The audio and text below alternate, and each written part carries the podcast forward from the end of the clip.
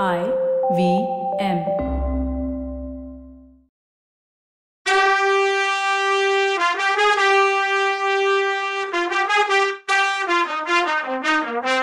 வணக்கங்க. நான் கவிதா பேசுறேன்.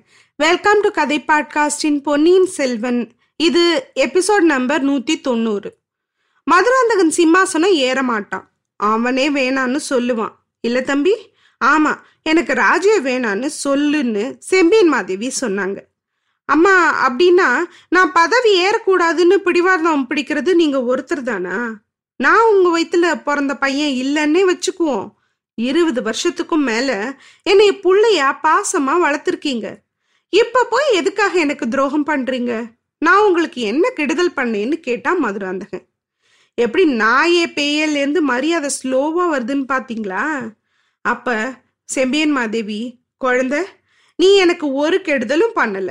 நான் தான் உனக்கு பெரிய கெடுதல் பண்ணிட்டேன். இத்தனை நாளும் உன்னைய நான் பெத்த மகனா தான் வளர்த்துருக்கேன். இப்ப நீ என் பையன் இல்லைன்னு சொல்றேன். இதனால நீ எவ்வளோ கஷ்டப்படுவேன்னு எனக்கு தெரியாதா? என் ஆயுசு இருக்க வரைக்கும் கூட நான் இதை சொல்லியிருக்க மாட்டேன். ஆனா என் புருஷனுக்கு நான் பண்ணி கொடுத்த சத்தியத்தை நிறைவேற்றணும். சோழ வம்சத்திலேயே பிறக்காதவனை போய் சிம்மாசனத்துல ஏத்தி வைக்க நான் துணை நிக்க கூடாதுல்ல? என் மனசு அதை நினைச்சு வருத்தப்படலன்னு நான் நினைக்கிறேன். நீ என் புள்ள இல்லைன்னு சொல்லும்போது என் மனசு எவ்வளோ உடஞ்சதுன்னு உனக்கு தெரியுமா? கடைசி வரைக்கும் சொல்றதுக்கு தயக்கமா இருந்துச்சு. உள்ளுக்குள்ள ஒரே குழப்பம். என் கடமை என்ன? நியாயம் என்னன்னு புரியல. அதை பத்தி முடிவெடுக்கிறதுக்காகவே நம்பியாண்டார் நம்பிய போய் பார்த்துட்டு வந்தேன். அந்த மகான் தான் என்னை சரியான முடிவெடுக்க உதவி பண்ணார். தர்ம சூட்சுமத்தை எனக்கு எடுத்து சொன்னாரு. உலகத்துல உள்ள எல்லாரும் சிவபெருமானோட குழந்தைங்க தான். சிவபக்தியான நீங்க வளர்த்த குழந்தைய சொந்த பையனும் வளர்த்த பையனும் வேறுபாடு பாராட்ட மாட்டீங்க. உங்க எல்லா சொத்தையும் வளர்த்த பையனுக்கே கொடுப்பீங்க. ஆனா ராஜ்ய உரிமைங்கிறது வேற. நம்ம பொய்யினால வேற ஒருத்தரோட நியாயமான உரிமையை பறிக்க கூடாது அது பாவம். சோழ வம்சத்திலேயே பிறக்காதவன சோழ சிம்மாசனத்துல உட்கார வைக்கிறது குலத்துக்கே செய்யற துரோகம். உங்க பையன் கிட்டையும் சக்கரவர்த்தி கிட்டையும் உண்மையை சொல்லிடுறது தான் நியாயம்னு சொன்னாரு. அதை கேட்டுட்டு திரும்பி வந்தேன். தம்பி நீ என் சொந்த பையன் இல்லைன்னு சொல்றதுல எனக்கு என்ன சந்தோஷம் இருக்க முடியும் சொல்லு? இல்ல சக்கரவர்த்தி கிட்ட சொல்லும்போது இதை நான் பெருமையோட சொல்ல முடியுமா? சொல்லு அப்படின்னு கேட்டாங்க செம்பியன் மாதேவி. அப்போ மதுராந்தகன் திடீர்னு எந்திரிச்சு செம்பியன் மாதேவியோட காலில் விழுந்தான் அம்மா எனக்கு ராஜ்யமே வேணாம் சிம்மாசனமும் வேணாம். இங்க நீங்க இருக்க சொன்னா இருக்கேன் இல்ல தேசாந்திரம் போன்னு சொன்னா போறேன். ஆனா நான் உங்க பையன் இல்லைன்னு உங்க வயிற்றுல பிறக்கலன்னு மட்டும் சொல்லிடாதீங்க. யார்கிட்டையும் சொல்லாதீங்க. சொன்னீங்கன்னா அந்த அவமானத்திலேயே நான் நெஞ்சு வெடிச்சு செத்து போயிடுவேன்னு சொல்லிட்டு கதறுனான் பாவம்ல. என்ன பண்றது? நமக்கு அருள்மொழி தானே முக்கியம். அவர் பதவியில உட்கார்றது தானே முக்கியம். அதுக்காக சில பல பேர் அடிபட வேண்டியதான் இருக்கும். என்ன பண்றது? It's all in the game Sembiyan Madevi கண்ணில் இதை கேட்டதும் தண்ணி வந்துடுச்சு. கீழே காலில் கிடந்த மதுராந்தகனை வாரி எடுத்து தான் பக்கத்துல உட்கார வச்சுக்கிட்டாங்க. தம்பி குழந்தை நீ இவ்வளோ வருத்தப்படக்கூடாதுன்னு தான் உன்னை சின்ன வயசுல இருந்து சிவபக்தனாவும் பதவியில ஆசை இல்லாதவனாவும் வளர்க்க ஆசைப்பட்டேன். ஆனா அதுல எனக்கு நான் நினைச்சத நடக்கல. எந்த பாவியோ உன் மனசை கெடுத்துட்டான். இப்பயும் ஒன்றும் மோசம் போயிடல. நீயா மனப்பூர்வமா இந்த நாடு எனக்கு வேணாம். அருள்மொழிய ஆளட்டும்னு நாட்டு மக்களுக்கு தெரியற மாதிரி பகிரங்கமா ஒத்துக்கோ. அப்போ நீ என் மகன் இல்லைங்கிற விஷயத்தையும் நான் சொல்ல வேண்டிய அவசியமே இல்லை. இவ்வளோ வரைக்கும் உன் மனசை கஷ்டப்படுத்தினதே எனக்கு ரொம்ப வேதனையா இருக்கு. இன்னைக்கு முதல் மந்திரி முன்னாடி ஒத்துக்கோ. மூணு நாள்ல சிற்றரசர்களோட மகாசபை கூடும். அந்த சபையில எல்லார் முன்னாடியும் ஒத்துக்கோ. எனக்கு நாடு வேணாம் சிவனுக்கு சேவை செய்யறதுலயும் சிவாலய திருப்பணிலையும் ஈடுபட போறேன். அதுதான் என்னோட ஆசை. என் அப்பா அம்மாவோட விருப்பமும் அதுதான். அருள்மொழிக்கே பட்டம் கட்டுங்கன்னு சொல்லிடு. சோழ சாம்ராஜ்யத்துக்கு விரோதமா யாரும் கெட்டதா சொல்லி கொடுத்தாங்கன்னா காது கொடுக்கறது இல்லைன்னு சத்தியம் பண்ணு. அப்படி பண்ணிட்டா நானாவது முதல் மந்திரியாவது உன் பொறப்ப பத்தின ரகசியத்தை ஏன் வெளியில சொல்ல போறோம்? அதுக்கு அவசியமே இருக்க போறதில்ல.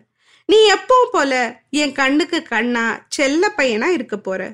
நாம ரெண்டு பேரும் சேர்ந்து இந்த பாரத தேசம் முழுக்க சுத்தி வருவோம். கன்னியாகுமரியில இருந்து கைலைங்கிரி மலை வரைக்கும் போவோம். அங்கங்க சிவாலய திருப்பணி செய்வோம். அருள்மொழிக்கு என் மேல கொள்ள பாசமும் மரியாதையும் இருக்கு. உன்ன மாதிரியே அவனும் மோஸ்ட்லி என்கிட்ட தானே வளர்ந்தான். நான் தான் வளர்த்தேன். என் பேச்சுக்கு ஒரு நாளும் மறு பேச்சு பேச மாட்டான்னு சொன்னாங்க செம்பியன் மாதேவி. மதுராந்தகன் இதை கேட்டுட்டு நெத்தியில கையை வச்சுக்கிட்டு உக்காந்துட்டான். அமைதியா கொஞ்ச நேரம் யோசிச்சான். எனக்கு ஒரு வயசு வந்து விவரம் தெரிஞ்சதுலேருந்து ஏதேதோ உருவம் இல்லாத நிழல் மாதிரி நினைவு அடிக்கடி வந்துச்சு. அது எனக்கு வருத்தத்தை கொடுத்துச்சு. அதுக்கெல்லாம் காரணம் எனக்கு இப்போதான் புரியுது. என்ன மாதிரி துரதிருஷ்டசாலி உலகத்திலேயே யாரும் இருக்க மாட்டாங்க. என்ன நேரத்துல பிறந்தேனோ தெரியலையே. ஒரே நாள்ல கன நேரத்துல அம்மா அப்பாவை இழந்துட்டேன். கொலம் கோத்திரம் தெரியல. ஒரு பெரிய மகா சாம்ராஜ்யம் கண்ணு முன்னால போயிடுச்சு. ஆயிரம் வருஷத்து வீர பரம்பரையில வந்த சிம்மாசனம் போயிடுச்சு. ஃப்ரெண்ட்ஸ்னு இப்ப யாருமே எனக்கு இல்லை. ஆமா. இந்த உண்மை தெரிஞ்சா அப்புறம் எவன் எனக்கு ஃப்ரெண்டா இருப்பான்? எனக்கு பட்டம் கட்டுறேன்னும் அதுக்காக உயிரை கொடுக்குறேன்னு சொன்ன சிற்றரசர்கள் எல்லாம் இந்த உண்மை தெரிஞ்சா அடுத்த செகண்ட் என்னைய விட்டுட்டு போயிடுவாங்க. ஆமா என்ன மாதிரி ஒரு துரதிருஷ்டசாலி இந்த உலகம் ஆரம்பிச்ச காலத்துலேருந்து யாருமே இருக்க மாட்டாங்க. அம்மா என் அறிவு குழம்புது. தெளிவா யோசிக்க முடியல. ரெண்டு நாள் டைம் கொடுங்க என் முடிவை சொல்றேன்னு சொன்னா மதுராந்தகன். குழந்தை நீ யோசிக்க என்ன இருக்கு? என் மனசை கல்லாக்கிக்கிட்டு தான் இதை சொல்றேன். ஒன்று நீ யார் ராஜ்யம் வேணான்னு சொல்லிடு. இல்ல நீ என் வயித்துல பிறந்தவன் இல்லைன்னு மக்கள் கிட்ட நான் சொல்லணும். எப்படியும் நீ சிம்மாசனம் ஏற முடியாது. நீ யோசிச்சு சொல்றதுக்கு என்ன இருக்குன்னு கேட்டாங்க செம்பியன் மாதேவி. அப்போ அனிருத்தர் அம்மா ரெண்டு நாள் அவகாசம் கொடுக்கறதுல தப்பு ஒன்றும் இல்லையே. மந்திராலோசனை சபை கூடுறதுக்கு இன்னும் மூணு நாள் இருக்கு. அது வரைக்கும் இளவரசர் நிம்மதியா இருக்கட்டும்னு சொன்னாரு. அம்மா அம்மா இந்த ரகசியம் உங்களையும் முதல் மந்திரியும் தவிர வேற யாருக்கும் தெரியாதில்லன்னு மதுராந்தகன் திடீர்னு ஆவலும் பரபரப்புமா கேட்டான். அவன் மனசுல என்ன தோணுச்சோ ஏதோ சூழ்ச்சியோ என்னவோ யாருக்கு தெரியும். அவன் பரபரப்பு செம்பியன் மாதேவிக்கு ஆச்சரியமா இருந்துச்சு. எங்களை தவிர இன்னும் மூணு பேருக்கு மட்டும்தான் தெரிஞ்சிருந்ததுப்பா. அதுல ஒண்ணு உன் அப்பா இப்போ இல்ல. அக்காவும் தங்கச்சியுமான ரெண்டு பேர். அதுல அக்கா ரெண்டு நாளைக்கு முன்னாடி தான் இறந்து போயிட்டா. அவ உடம்ப அடக்கம் பண்ணும்போதே உன்கிட்ட சொல்லலாமான்னு யோசிச்சேன். ஆனா உன்னை வருத்தப்பட வைக்க மனசு வரல. சரின்னு விட்டுட்டேன். தம்பி உன்னை பெத்தவளை நினைச்சு நீ அழுகிறதா இருந்தா அழு. உன்னை அவ பெத்தவ தானே தவிர அதுக்கப்புறம் அவளுக்கும் உனக்கும் எந்த சம்பந்தமும் கிடையாது. உன்னை வந்து பார்க்கணும்னு அவ ட்ரை பண்ண கூட இல்லை. அவ புத்தி சுவாதீனம் இல்லாம பைத்தியம் மாதிரி ஆயிட்டா. அவளை நினைச்சு அழணும்னா அழுதுடுன்னு சொன்னாங்க பெரிய பிராட்டி. இல்லம்மா இல்லை. உங்களை தவிர வேற யாரையும் அம்மாவா என்னால நினைக்க முடியல. இப்போ இல்ல. முன்னாடியே நீங்க சொல்லியிருந்தாலும் அவ பக்கத்துல கூட நான் போய் பார்த்திருக்க மாட்டேன். ரகசியம் தெரிஞ்ச இன்னொருத்தங்க யாருமா அந்த இன்னொரு ஊமை யாருன்னு கேட்டா மதுராந்தகன். அவளோட தங்கச்சி தான். இந்த தஞ்சாவூருக்கு வெளியில நந்தவனத்தை பராமரிக்கிறவ. என் வயித்துல செத்து போன கட்டையா பிறந்த சிசுவையும் ஒன்னையும் மாத்தி போட்டவ அவதான். பிறவி ஊமை. அப்புறம் செவிடும் கூட. அதனால யார்கிட்டயும் சொல்ல மாட்டா. அவளுக்கும் ஒரு பையன் இருக்கான். அம்மாவும் பையனும் தளிக்குளத்தார் கோயிலுக்கு புஷ்ப கைங்கரியம் பண்ணிட்டு இருக்காங்க. அவங்களுக்கு நான் தான் மானியம் கொடுக்குறேன்னு சொன்னாங்க பெரிய பிராட்டி. ஆமா அவங்கள எனக்கு தெரியும். அம்மா பையன் ரெண்டு பேரையுமே தெரியும். சேர்ந்த நமதன் அந்த பையன் பேரு. வந்தியத்தேவன்கிற ஒற்றன் இங்கிருந்து தப்பிச்சு போறதுக்கு ஹெல்ப் பண்ணுவான் அவன். அம்மா அந்த பையனுக்கு ஏதாவது தெரியுமா அப்படின்னு கேட்டா மதுராந்தகன். இல்லப்பா தெரியாது. அவனோட அம்மா இந்த ரகசியத்தை யார்கிட்டயும் சொல்றது இல்லைன்னு என்கிட்ட சத்தியம் பண்ணியிருக்கா. அதை பத்தி உனக்கு கவலை வேணாம். இப்போ ரகசியம் தெரிஞ்சவங்க அவ நான் முதல் மந்திரி இப்போ நீன்னாங்க செம்பியன் மாதேவி. மதுராந்தகன் யோசிச்சான். என்னென்னவோ கேட்ட எண்ணம் உருவாச்சு அவனுக்குள்ள. இந்த ரெண்டு பேரும் போய் சேர்ந்துட்டா இந்த உலகத்திலேயே யாரும் உண்மையை வெளியில சொல்றவங்க இருக்க மாட்டாங்க. இந்த அம்மா ஏன் அம்மாவே இல்லை? முதல் மந்திரியை பத்தி எனக்கு என்ன கவலை? எனக்கு கவலையே இல்லை. இவங்க கிட்ட எனக்கு என்ன அக்கறை?